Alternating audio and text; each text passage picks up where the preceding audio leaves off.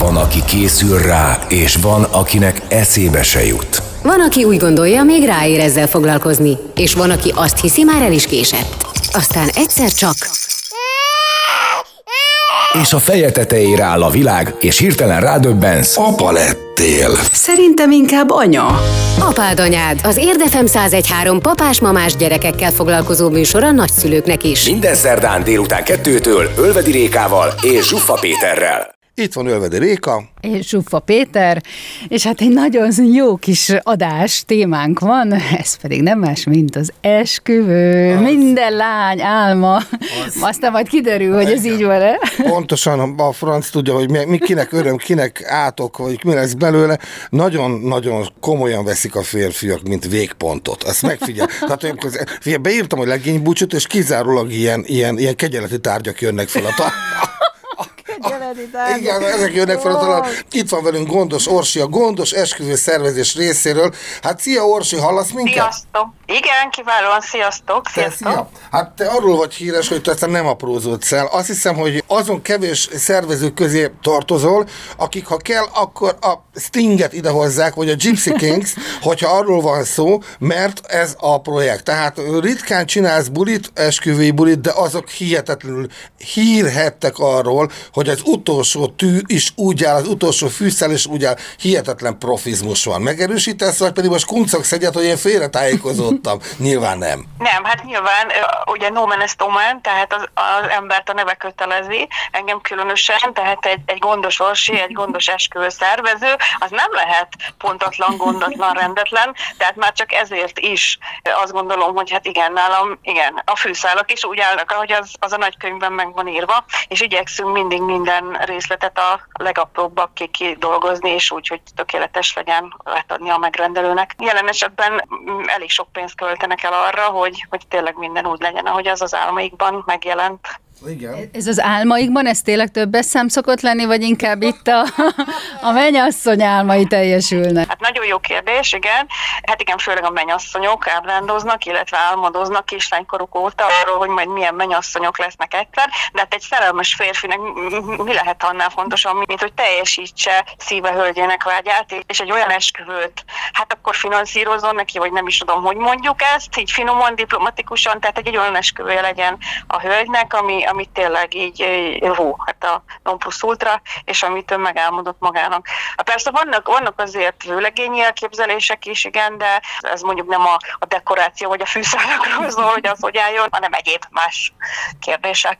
De Orsi, hadd kérdezzem meg, hogy ugye te azt mondod, hogy nagyon-nagyon figyelsz mindenre, tervezel. Mégis én tudok egy olyan DJ-t mondani, aki az esküvő, egyik esküvődön speciális feladatot látott el, történetesen én, és a szertartás szabadtéri rendezvénye alatt konkrétan lefagyott a számítógépem, és egy háztetőn lévő zenekarnak intettél a szemeddel szinte, és azonnal levették, hogy nem szólalt meg a zene, a DJ-vel baj van, és azonnal kihúztak a kulimászból. Ez a csapatmunka, ez mennyire jellemző? Ha váratlan esemény van, mennyire ugrik a csapat, kell-e instruálni az embereidet, vagy pedig már szinte mindenki tudja, hogy a siker érdekében mindent, és azonnal meg kell tenni. Ha valami besült, akkor gyorsan segítünk a bajba jutotton. Hát ez így van, ahogy mondod, tehát igen, ez egy nagyon fontos dolog, hogy ez egy csapatmunka, igen, és mivel általában hát nem először dolgozunk együtt azokkal, akik összejönnek az esküvőn, a szolgáltatói csapat azért ritkán van, úgyhogy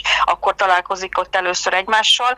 Igen, tudjuk, tehát félszavakból is megértjük egymást, és igen, hogyha valami probléma van, akkor azonnal ott vagyunk, és segítünk egymásnak, és beugrik az, aki éppen be tud ugrani, segíteni, és akkor helyrehozzuk a kikszert, hogyha éppen olyan van. Úgyhogy mondjuk a vendégek abból semmit észre nem vesznek, a pár meg főleg nem.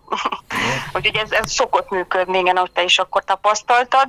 Igen, ez más helyzetekben is annetántán valami ilyesmi előfordul, de azért hozzáteszem, ez nem gyakori, tehát azért általában izgalom nélkül lemennek ezek a dolgok. Mármint a részletekről izgalom nélkül, mert a mennyasszony az biztos, igen, pontosan. Tehát, hogy nincs ilyen, hogy most akkor pont akkor szakad el a kábel, vagy nem tudom, áramszünet, vagy bármit, tehát azért ezek ritka dolgok. Tehát én ugye 15 éve vagyok a szakmában, és csinálom az esküvőket, és hát nem tudok azért egy akkora hatalmas nagy gyűjteményt így felsorakoztatni így esküvői bakikból, mert azért igen, ahogy mondtam, törekszünk arra, hogy minden jól működjön, van A-terv, B-terv, C-terv, akár Z-terv is, és akkor ami éppen kell, azt topjuk be. De hadd kérdezzem meg, hogy mennyire vagytok egyébként ti helyhez kötve? Tehát mit tudom én, hogyha én azt szeretném, hogy én már ugye megnősültem, de most csak a történet kedvéért egy olyan esküvőt képzeltem el, amelyik mondjuk Kunszent Halas alsó dűlő, akárhol ott van egy gyönyörű valami, nekünk nagyon fontos, akkor oda is meg tudod szervezni, vagy pedig a bejáratott helyszíneken szeretsz lenni, azaz nem megyünk idegen helyre, itt oldjuk meg. Természetesen oda megyünk, ahová az ügyfél, a megbízó kéri. Pár dolognak kell csak stimmelni, tehát tudjunk, ha nincs is ott mondjuk áram, tehát mondtál itt valami pusztaságot, akkor tudjunk oda vinni áramot, vagy legyen folyóvíz, tehát azért az alapvető dolgok teljesüljenek, tehát ugye alapvető higiéniai és egyéb infrastrukturális dolgok, ha nincsenek is jelen, de oda lehessen vinni, és akkor innentől kezdve már tulajdonképpen bárhová oda megyünk. Van-e olyan sztori, Dorsi, ami így a 15 év, ha jól emlékszem, igen. Annyit mondtál, ami úgy tényleg azért ott van. Igen. Ami ott van? Hát jó. Hát kettőt tudok mesélni, ami egy olyan, ami azért így ketté áll az ember füle, ha meghallja, tehát nem mindennapi eset. Az egyik nem velem történt, de olyan, amit így megjegyeztem, és így gondoltam, hogy na majd ezt egyszer bedobom, és most itt az alkalom, ez tök jó. Ez egy szlovákiai esküvőn történt, egy magyar-szlovák pár esküvőjén.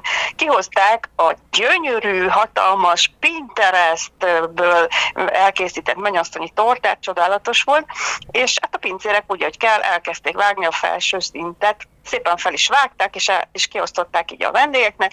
A szervező pedig hát azt gondolta, hogy most akkor ma innentől minden oké, leült a helyére, és akkor így várta majd a következő programpontot. És egyszer csak így oda mennek hozzá a pincérek, és mondják neki, hogy hát gyere már oda, mert baj van, nagyon, nagyon recseg a kés a tortában, nem tudjuk vágni, valami nem stimmel itt ezzel az egészre.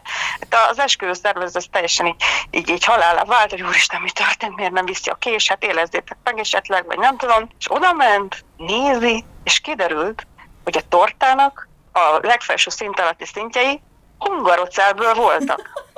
És hát nyilván a hungarocell se nem ehető, se nem vágható, de mondjuk baromi jól néz ki, meg nagyon szépen lehet burkolni, és nagyon-nagyon jól néz ki. És kiderült, hogy a pár mindenképpen egy ilyen óriás, tehát akkora magas volt a torta, mint ők maguk körülbelül, tehát kb. Létráról kellett vágni a legfelső szinten, és hát ugye ez nagyon sok lett volna, mint egy 100 fős esküvőre egy 600 felett, és ezért megállapodtak a cukrásszal abban, hogy akkor a középső szintek azok hungarocellből lesznek megcsinálva. És a pár ezt tudta, és nem volt ez meglepető, de se a pincérek, se a szervező, senki nem volt ebbe beavatva. Hát a vendégek meg főleg, és ugye álltak ott a tányérokra, várták, hogy akkor kapják a tortát, és hát hungarocell tudtak volna csak ropogtatni, az meg annyira azért nem vicces. Igen. Igen, ugye nem bírta volna el a belső, a súlyát, a maga a tészta, meg a krém, hát egyértelmű. Hát az is, igen, meg az, hogy nagyon-nagyon sok szelet lett volna, amit hát nem fogy el, meg hát annyit elvinni hozzá, tehát akkor mindenki vitt volna egy teljes emeletet, hogy mit tudom én, szóval, hogy ezért ebben maradtak, és mindenki tudta, csak éppen a végrehajtók nem tudták, mert a szervező és teljes pánik volt, hogy úristen, most mi lesz? Aztán megkeresték, hogy honnantól van megint tésztatorta, tehát igazi,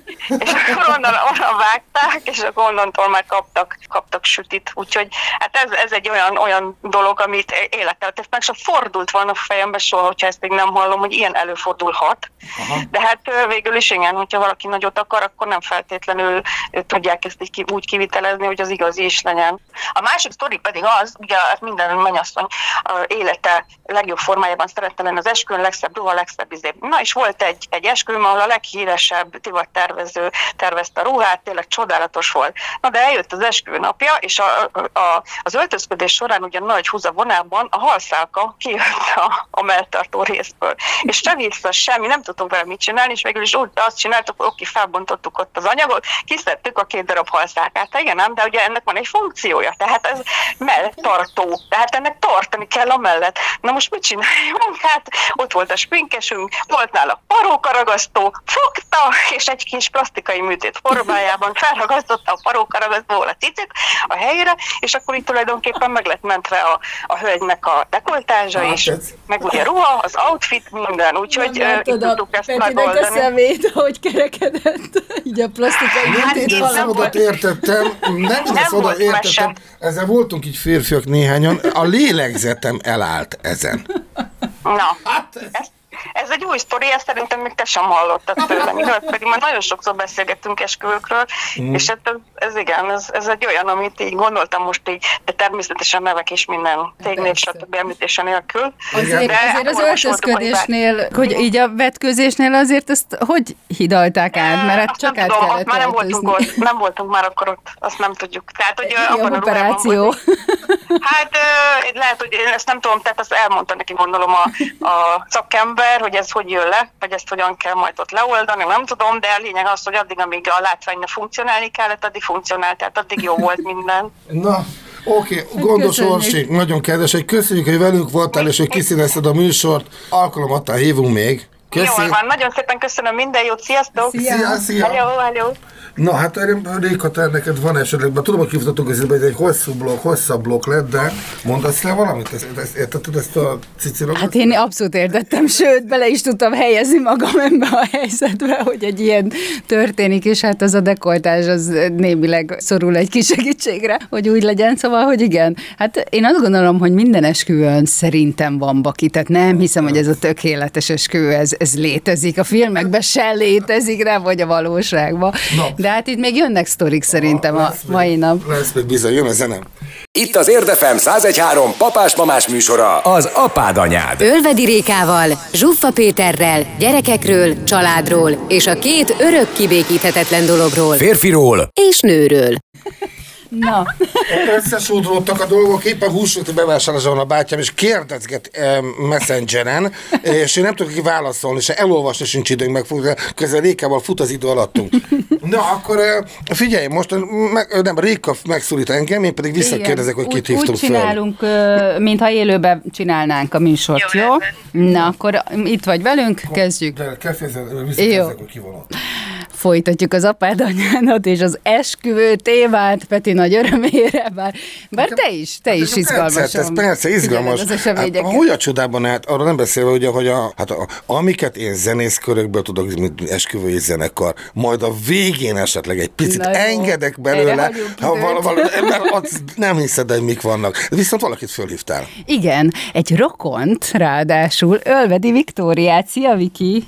Szia, Réka! Szia! Viktória fogadó néven egy fantasztikus helyet üzemeltetsz már több éve, ez az álmod, amit így meg tudtál valósítani, és hát volt részem egy kiszolgálásodban, hogy milyen odaadással, hozzáállással vagy, és hogy mindent elkövetsz, hogy az tökéletes legyen, és pont az előbb beszéltünk arról, hogy én nem hiszek abban, hogy van olyan esküvő, ami tényleg tökéletes, tehát hogy valami pici kis baki, ami akár nem is észrevehető, de hogy szerintem mindig becsúszik valami, nem? Hát köszöntöm a hallgatókat, és egyrészt egyetértek veled, másrészt én azt gondolom, hogy nekem az a jelszavam, hogy 200%-ra belőjük az esküvőket, és hogyha beüt valami kis hiba, akkor még mindig tudjuk a 100%-ot teljesíteni.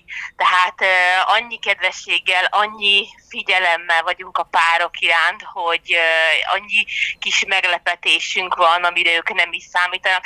Azt szokták mondani nekem az esküvő után, hogy mi el se tudtuk képzelni, hogy ennyire jó legyen, tehát hogy felülmúltuk a várakozásokat. Szokták mondani vőlegények, hogy nekem fogalmam sem volt, hogy mit kell majd tennem, de te tudtad helyettem, és ez volt a lényeg, hogy én biztonságban éreztem magam, és tudtam magam jól érezni, tudtam megélni az esküvőmet. Abszolút meg tudlak erősíteni. Pont ugyanígy voltam én is, hogy így nemhogy gondolatolvasó, hanem még a gondolat előtti olvasásba voltál benne, tehát hogy így minden tényleg helyettünk, a párok helyett gondolkodtok. De ez nagyon jó érzés. Gondold végig, akit újonc, az pont a főszereplő. Hát igen, jó esetben, ugye nem mindig, de ugye, igen. De hogy lehet ennyire figyelni minden részletre, ennyire belemenni, belehelyezkedni egy ilyen szerepkörbe? Tehát, hogy lehet ennyire szerteágazó a figyelmetek? Ennek valószínűleg több oka is van. Az egyik az, hogy ahonnan én származom, és talán ez mindennek az alapja, tehát végtelenül egyszerű. Az a kis falu, ahonnan én származom, és olyan hatalmas a családom, hogy én az egész gyermekkoromat esküvőken töltöttem. Ha nem is voltunk meghívva egy esküvőre, akkor igen, szokás volt az, hogy a nagyszülők megfogták az unokákat, és elvitték azért, mert hiszen egy nagy sátorba, egy nagy padon, ott még pont elfért 3, 4, 5, 6, 7 kis unoka, és én ebben nőttem fel, a millióben nőttem fel, a sátras lakodalmakba 3, 4, 5, 6, 700 fős lagziba, gyakorlatilag minden hétvégén. Tehát nagyon érdekes, hogy nem iskolában tanultam meg semmilyen formáját annak, amit én most végzek, azt nem iskolában tanultam meg valahol, mint mondjuk egy rendezvényszervezést, vagy esküvőszervezést, hanem egyszerűen ebbe beleszülettem, az anyatejjel ezt szívtam magamba, és az évek alatt azt kell mondanom, hogy tényleg a gyakorlat az, ami nem tudom kimondani, de azt gondolom körülbelül 2000 esküvő az, amit én eddig megszerveztem. Úristen! És nem tudom azt mondani, szokták mondani, hogy hát én már mindent láttam. Ez abszolút nem így van. Annyira változik az élet, az emberek gondolkodása, hogy úristen, amit régen szerveztünk 15 évvel ezelőtt, az már köszönő viszonyban sincs most. Tehát teljesen más a fontossági sorrend, mint 10-15 évvel ezelőtt volt, amikor én ezt elkezdtem. Mesélj egy picit ebből a 2000 esküvőből, hogy így mondtad, hogy mindent láttál, de közben meg ki tudja még, hogy van olyan sztorid, ami ilyen nagyon ott van, és nagyon emlékezetes, és még most is azt mondod, hogy úristen, nem hiszed el? Rengeteg ilyen van. Néha, amikor véget ér egy hosszú hétvég is, és letolunk 3 esküvőt, és leülünk a pincérekkel, akkor elő szoktuk venni ezeket a sztorikat is ilyen hullafáradtan. Lehet, hogy egy pohár bor mellett így elrityegünk, vagy éppen sikítozunk a nevetéstől, hogy mennyire sok rossz és sok jó dolgot is megértünk. Hűm, melyiket ragadjam ki? Valójában például, amikor ide érkezik egy násznép, és mondjuk egy szabolcsi-borsodi násznép, fiús-lányos háza, lehet ezt így vidékiesen nevezni, és szokták mondani, hogy ott nincs esküvőverekedés vagy késelés nélkül, tehát ilyen például az elmúlt években sok volt, és hát ilyenkor ilyen kis kicsi rakásszerűen megpróbálod szétbontani őket, és aztán úgy folytatni, mintha mi sem történt volna. De talán az egyik kedvenc történetem is mindig fel szoktam emlegetni a pároknak, mert ugye ez a nagy kérdés, hogy a vőlegény ihat-e, kocinthat-e a haverokkal, vagy ugye az örömanyasz meg a mennyasszony ott áll a feje felett egy ilyen képzeldeli karda, hogy bizony éjfélig nem is szól semmit. Na hát, és nekünk volt egy olyan vőlegényünk, aki szegénykém egész életében nem ivott semmit. Ő antialkoholistaként elérkezett az esküvője napjáig, és a nagyon jó fej haverjai, természetesen őt is, minden vőlegényt, így áll még, nem iszol, jaj de papucs vagy, jaj de puhány vagy, és addig itatták, amíg ez a drága egyébként egy végtelenül jó ember, este 8 órára teljesen nullára alkoholmérgezéssel kiütötte magát. Ezt úgy képzeljétek el, hogy ő mereven feküdt, felvitték a násztas lakosztályba, és minden egyes vendég elővette ezeket a régi ősi praktikákat, hogy dugjuk le az ujjunkat, itassunk vele tejet, nem több, mindenki elmondta azt, ami neki már egyszer bevált, és mindet ki is próbálták ezen a félhalott szegény vőlegényen, miközben a mennyasszony sík ideg volt. Képzeljétek el, hogy hát a programoknak kellett volna folytatódni. Egy olyan 2-2,5 óra ment el a lagziból úgy, hogy a mennyasszony, a vőlegény és az örömszülők mind fönt ezt asszisztálták, és mi próbáltunk közben vicces hangulatot teremteni. Amíg úgy éjfélre rájöttünk, hogy ez az ember már nem fog felébredni.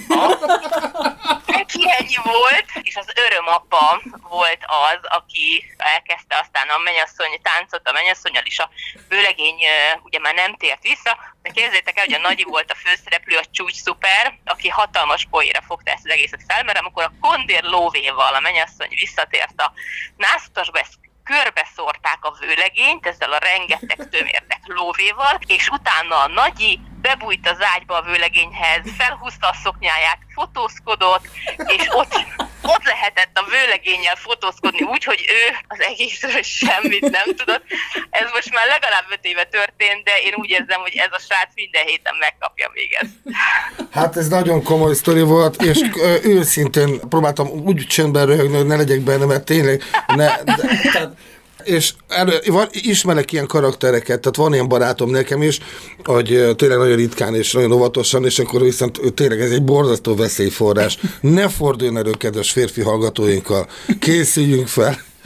Igen, gyakorolni kell. 15 év alatt nekem egy mennyasszonyom is volt sajnos, és ez tavaly történt, még friss az emlék. Szegénykém ősei volt sosem, és a mennyasszonytánc előtt egy fél órával a csajok megitattak vele egy darab és, ha szabad ilyet mondani, egy csoki likört megivott, és tántorogva táncolta végig szegénykém a mennyasszony táncot, de tényleg borzasztó látvány volt szegénykém, és rettentesen sajnáltuk. Ne, akkor teszteljük a dolgokat, menjünk biztosra. Hát igen, és akinek a narancslé, akkor legyen narancslé, hát ez van. Köszönjük, hogy elmondtad, jól szórakoztunk nagyon, köszi, szia! Sziasztok, én is köszönöm, sziasztok! Szia. Na hát, Réka, szerintem ilyen családtól könnyű is a vidám élet. Ugye? Szerintem is. Jöjjön a következő hívás, addig zene, és akkor gyorsan megnézem a bátyám mit akar tőlem, mert folyamatosan jönnek az üzenetek. Itt az Érdefem 101.3 papás-mamás műsora, az apád anyád. Hogy 3 percre nem képes csend lenni ebben a házban üvöltés és veszekedés nélkül. Itt van Ölvedi Réka. És Zsuffa Péter, és továbbra is esküvőkről beszélgetünk, és most egy különleges beszélgetés vár ránk. Mert eddig se volt olyan, hogy azt mondom, és miért különlegesebb? Azért különleges, egyrészt mert ismerem őt is, ugye? Igen. Másrészt színésznő, és harmadrészt, ami miatt most hívjuk, hogy szertartásvezető. Aha, ez azt jelenti, hogy anyakönyvvezető? Anyakönyvvezető? Hát ezt mindjárt Virág elmondja. Szia, Virág! Szia! Itt van velünk. Sziasztok! A hallgatókat is üdvözlöm. Marjai Virág. Hát akkor én, lehet, hogy mi már találkoztunk, az is hát, hogy nem, ez a 2 opció van. Az biztos is. Szerintem még nem, mert ez egy friss élményed, Virág, ugye? Mert én nemrég láttam posztolva, büszkén mutogattad, hogy szertartásvezető lettél. Honnan jött ez? Hát ennek sok oka van, hogy ez honnan jött. Hogy mondjam, a legütősebb okom az az volt, hogy én már régóta gondolkozom azon, hogy én nagyon szeretnék több lábon állni, nem csak kizárólag a színésznő lábamon, és úgy elgondolkoztam, hogy mit is lehetne még emellett csinálni. Azt pontosan tudtam, hogy mondjuk mérlekképes könyvelő sose nem lehetek, mert hát szóval hiányoznak a kvalitásaim ehhez, és valami olyat kerestem, amiben önazonos tudok maradni, mert hogy ez nekem fontos. És akkor egyszer csak láttam egy hirdetést a közösségben, portálon erre nézést, erről a képzésről, és akkor azt gondoltam, hogy na jó, akkor itt a pillanat, ez nekem való lesz. És akkor a képzés során pedig mindinkább megerősödött bennem, hogy én ezt jól fogom tudni csinálni, meg még szeretni is fogom, ami nekem ugye fontos. Úgyhogy így röviden és tömören ez így jött, bár ugye most sajnos az esküvőknek sincs itt nagyon az ideje, de hát egyszer csak reménykedem benne, hogy ez is beindul, és akkor én boldogságos örömmel megyek mindenféle jó kis szertartást megtartani és párokat összeadni.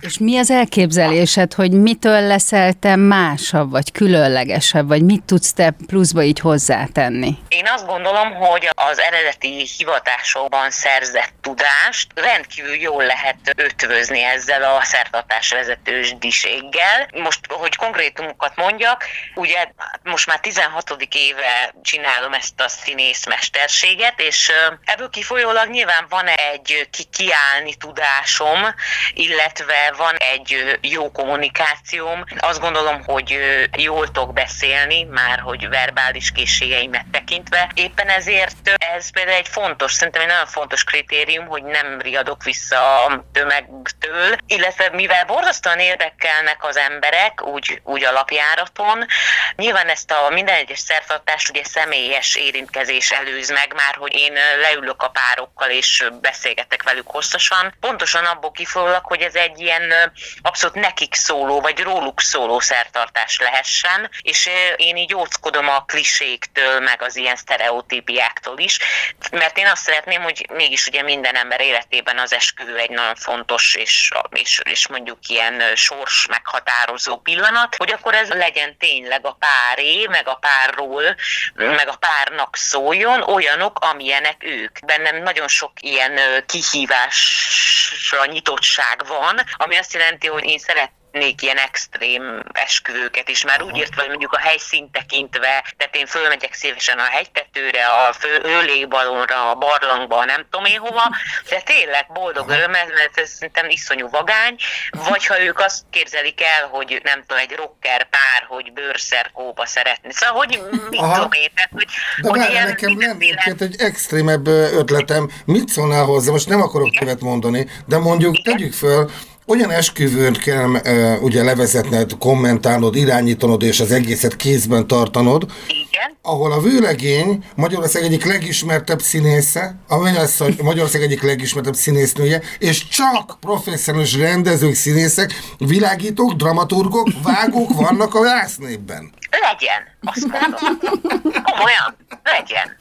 De nem csak, hogy eljátszanátok. Én abszolút boldogan és nyitottam bármilyen. Mert tudod, egyébként én zenésznek tettem fel, ebből megkérdeztem, hogy szétmegy a függöny, és lenézel, és ott ül Aldi Meola, és ott van mindenki, aki nem tud képzelni, aki gitározik, akkor hogy érzed magad, ha a közönség csak jobb, mint te? Na bocsánat, azért ez egy komoly feladat. Értem, de hogy ugye, persze, abszolút értem, csak ugye ez egy speciális helyzet, mert én a hazártartásvezető vagyok, akkor az vagyok, és akkor teljesen elléges. Úgy mond, hogy én színésznő vagyok. Nyilván tudom, ahogy mondtam, így kamatoztatni az abbéli tudásomat, de hogy senkit nem érdekel ez egyéb iránt, hogy én nekem mi az eredeti foglalkozásom, tehát ez félre lehet, szerintem. Ez poénnak szántam, ne? Tudom, persze, ez eszembe jutott még, persze, értem. Virág, én meg láttam olyat is, hogy ez így a színészeknél végül is nem egy ritka dolog, tehát hogy már többen vagytok, akik közben így szertartásvezetők is lettetek. Hát ezt nem tudom, én azt tudom, hogy én egy nagyon jó barátom és kollégám, a Zsiga László, akivel együtt végeztük a tanfolyamot, mert tulajdonképpen én így nagyon kapacitáltam őt arra, hogy tartson velem, és tulajdonképpen az oldalunk is így közös, hogy erre mondjuk egy konkrét példát, hogy én például annyira bírnám azt is, ha valakinek kipattanna a fejéből az, hogy mi lenne, ha 2 szertartásvezető bonyolítaná le a ceremóniát, mert ugye hát Venyasszony vőlegény, és akkor egy férfi meg egy nő, és akkor mi azt kiválóan fel tudnánk a Lacival osztani a szerepeket, már úgy értem, hogy ki mit végez, de szerintem ez is annyira ilyen nagyon menő dolog lenne, hogy 2 is van. Nagyon jót mondasz, és még az is megcsinálja, hogy mesterséges kis műbalékat lehetne, mint ahogy hát tegyük hozzá, hogy a Rékával mi azért, de néha belekönyökölünk a másik nem oldalába, tolakodván, előre haladván a történetekben, de ugye ez is belevihető, egy kis feszültség, ugye, hogy uraim, szedjük már össze magunkat, mert kicsit el van kanászodva az a mennyasszony. Ugye lehet ilyenek mondani. Igen, meg ez tök jó olyan szempontból is, hogy ugye egy szertartásvezető aznak szabad kezet, tehát szabad a keze, vagy hogy mondjam, tehát hogy nagy szabadsága van olyan tekintetben, hogyha a pár azt szeretné, hogy ő nekik egy végtelenül humoros szertartásuk legyen, tehát nem klasszikus és nem megríkatós, akkor például én tudok olyat is, meg szívesen is, de hogy lehet sokféle, ez nyilván a pár igényeitől függ, de hogy nem annyira kötött, ugye, mint egy anyakönyvvezető, hanem egy csomó mindent bele lehet rakni, ahogy szeretné a pár természetesen. Úgyhogy lehet mondjuk humoros is, vagy nem véletlenül mondtam a rocker esküvő. Szóval, hogy igen, sokféle lehet.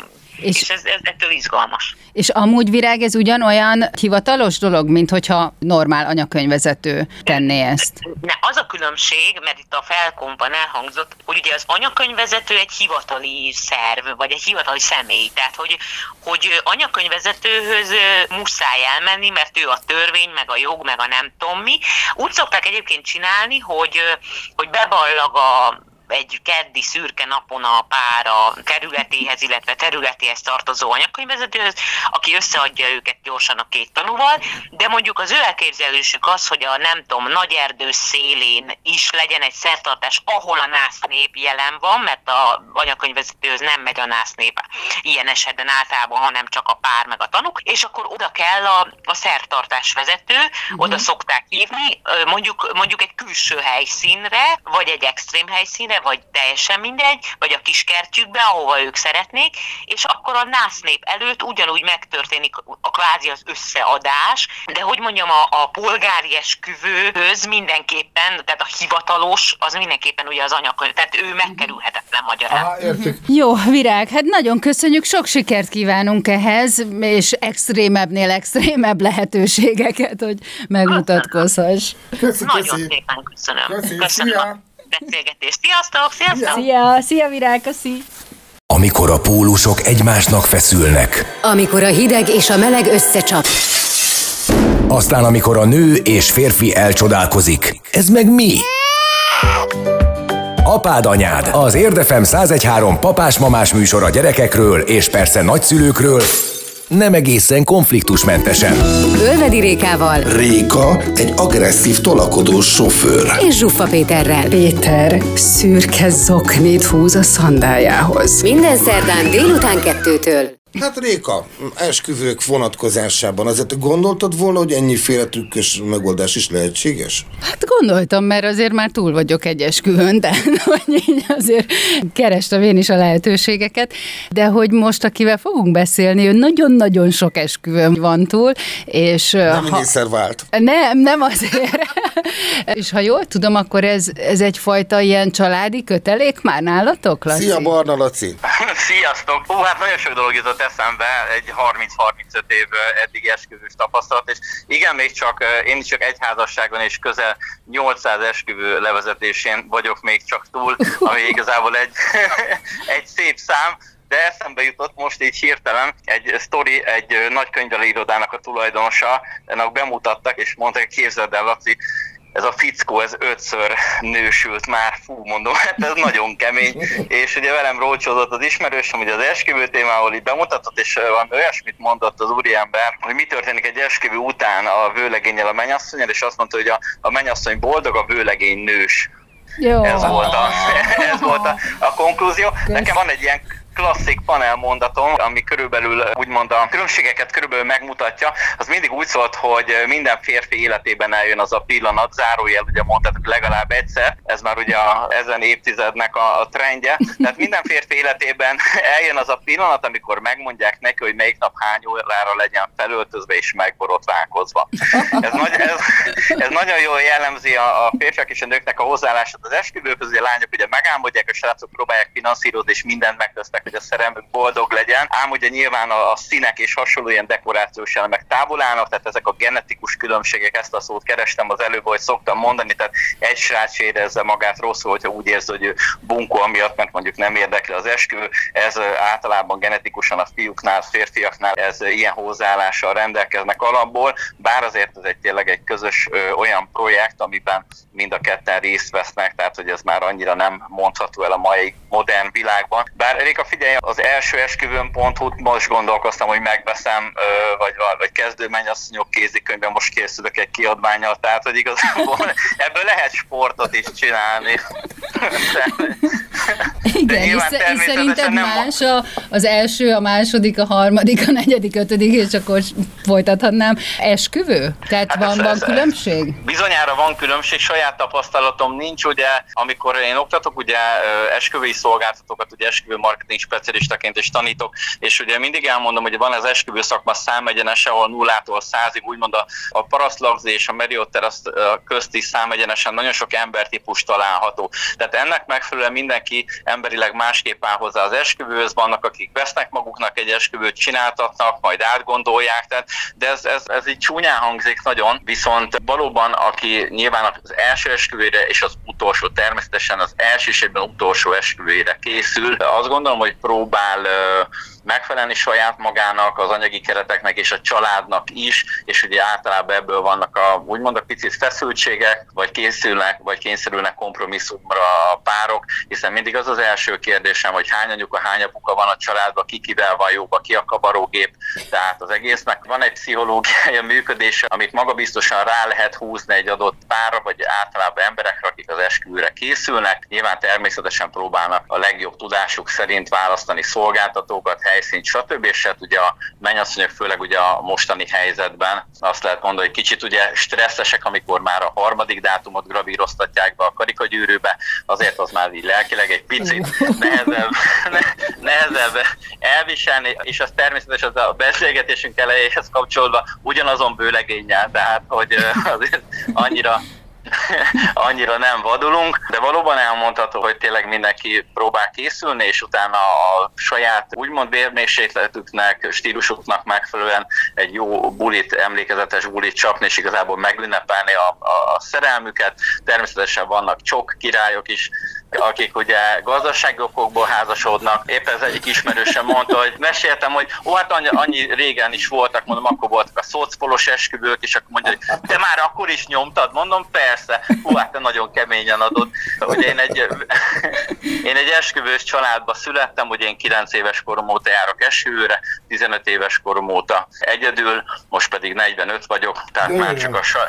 Tehát figyelj, tehát egy kérdésem közbevetőleg? Olyan modern világban élünk, hogy ezt már föl lehetten ezt a kérdést, és azonos nemű pártnál vállalnál bulit, szervezést? Én nemtől, kortól, lakóhelytől, vallási felekezettől függően természetesen vállalok mindenféle szakmai feladatot, úgyhogy igazából nem teszek különbséget. Vannak egyébként, akik direkt hajtanak ilyen különleges esküvőre, általában, hogy a vizuálban dolgozó fotósok, filmesek szeretnek gazdag és szép párokat filmezni, fotózni, és szép helyszíneken is legyen benne valami különleges. Én pedig azt szoktam mondani, hogy tudom, hogy uncsi már a 8. hetero esküvőt nyomni, és ugyanúgy föl van öltözve a pár, de én is keresem már az újdonságokat, viszont inkább most már azt mondom így azon elv alapján, hogy a fiatal csikók gyorsan futnak, de az öregek tudják az utat,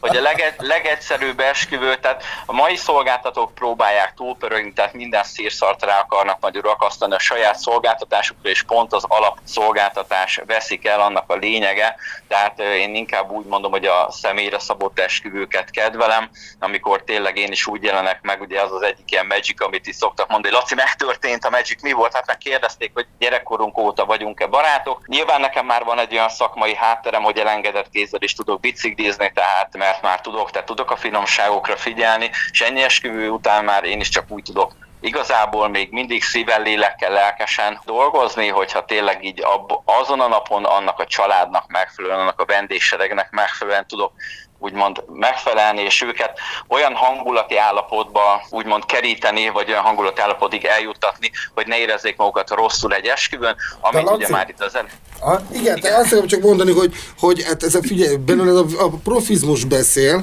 viszont a műsorodék már kifutott alattunk, úgyhogy én most annyit mondanék is zárszóként, hogy tartsuk már a kapcsolatot, és hogyha esetleg valami kuriózum bejön, tudod, amiről most utalgattam, nyilván itt most nem akarok hülyeséget mondani, de bármi szempontból érdekesség, akkor emlékezz már ránk, jó? Mindenféleképpen ugye vannak olyan dolgok, amiről nem beszélünk, mert ugye a diszkréció... Nem név kell nekünk, hanem inkább csak a szituáció, tudod, hogy elképzeljük.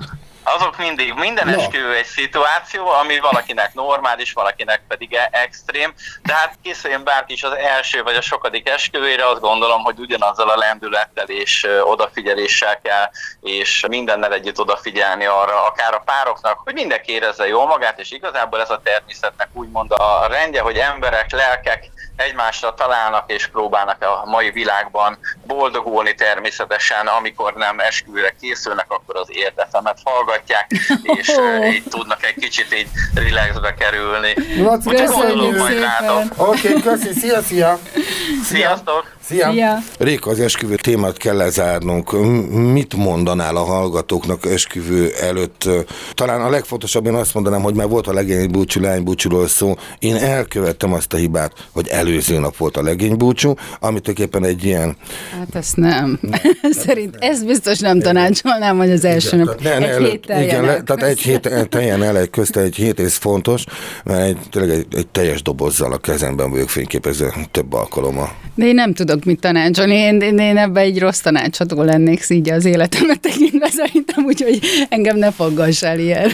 Akkor a lányok megoldják, a fiúk tudják, mi a helyzet. Ezzel elbúcsúzik a két szerkesztő műsorvezető, Ölvedi Réka és Zsuffa Péter. Találkozunk legközelebb, viszonthallásra. Sziasztok! Itt az Érdefem 101.3 papás-mamás műsora, az apád anyád. Ölvedi Rékával és Zsuffa Péterrel. Kedves hallgatók! A műsorban a következő őzéseket, besüléseket, szóismétléseket és nyögéseket, sóhajtozásokat vágtuk ki. Felvétem az elindult, és nézem, hogy hogyan hallunk téged. Dumcsizunk veled, és majd megszólítunk. Egyszer csak megjelensz az adásba, látni akarom. Igen, koppon vagy. Oké, okay, kihangosítom, megyünk akkor. Itt van velem itt van velünk. És az, hanem akkor... De Orsi, bocs, hogy közbeszólok, most ezt felvételek kivész, ki fogom vágni. 9 perc fölött vagyunk, most már muszáj egy percbe beletenni a másik sztot, és elbúcsúzunk. Gyorsan, oké, jó. Gyere! Milyen, hogy lenne olyan, hogy... És... Pont. És... Hát most... Tehát, hogy... És... Hogy... És aki... Ló. Szia, Virág! Réka vagyok, és Peti. Szia! Sziasztok. Adunk egy konfot Rékával, úgy sem, hogyha itt sem lennél, aztán ettől csak megjelensz. A leg és én nagyon, hogy de például én, hogy akkor a Réka és Peti vagyunk. Szia! Remekül hallunk, nagyon jó a vétel, és akkor úgy csinálunk, mint hogyha abban a műsornak a negyedik blokkján lennénk, adunk egy felkonfot, és valami jó kis sztorit mondj nekünk majd, jó? Az esküvőre. Jó. Na, ez. És van egy ilyen első akár, hogy aki. Ez volt az apád anyád. Ölvedi Rékával, Zsuffa Péterrel, gyerekekről, családról és a két örök kibékíthetetlen dologról. Férfiról és nőről.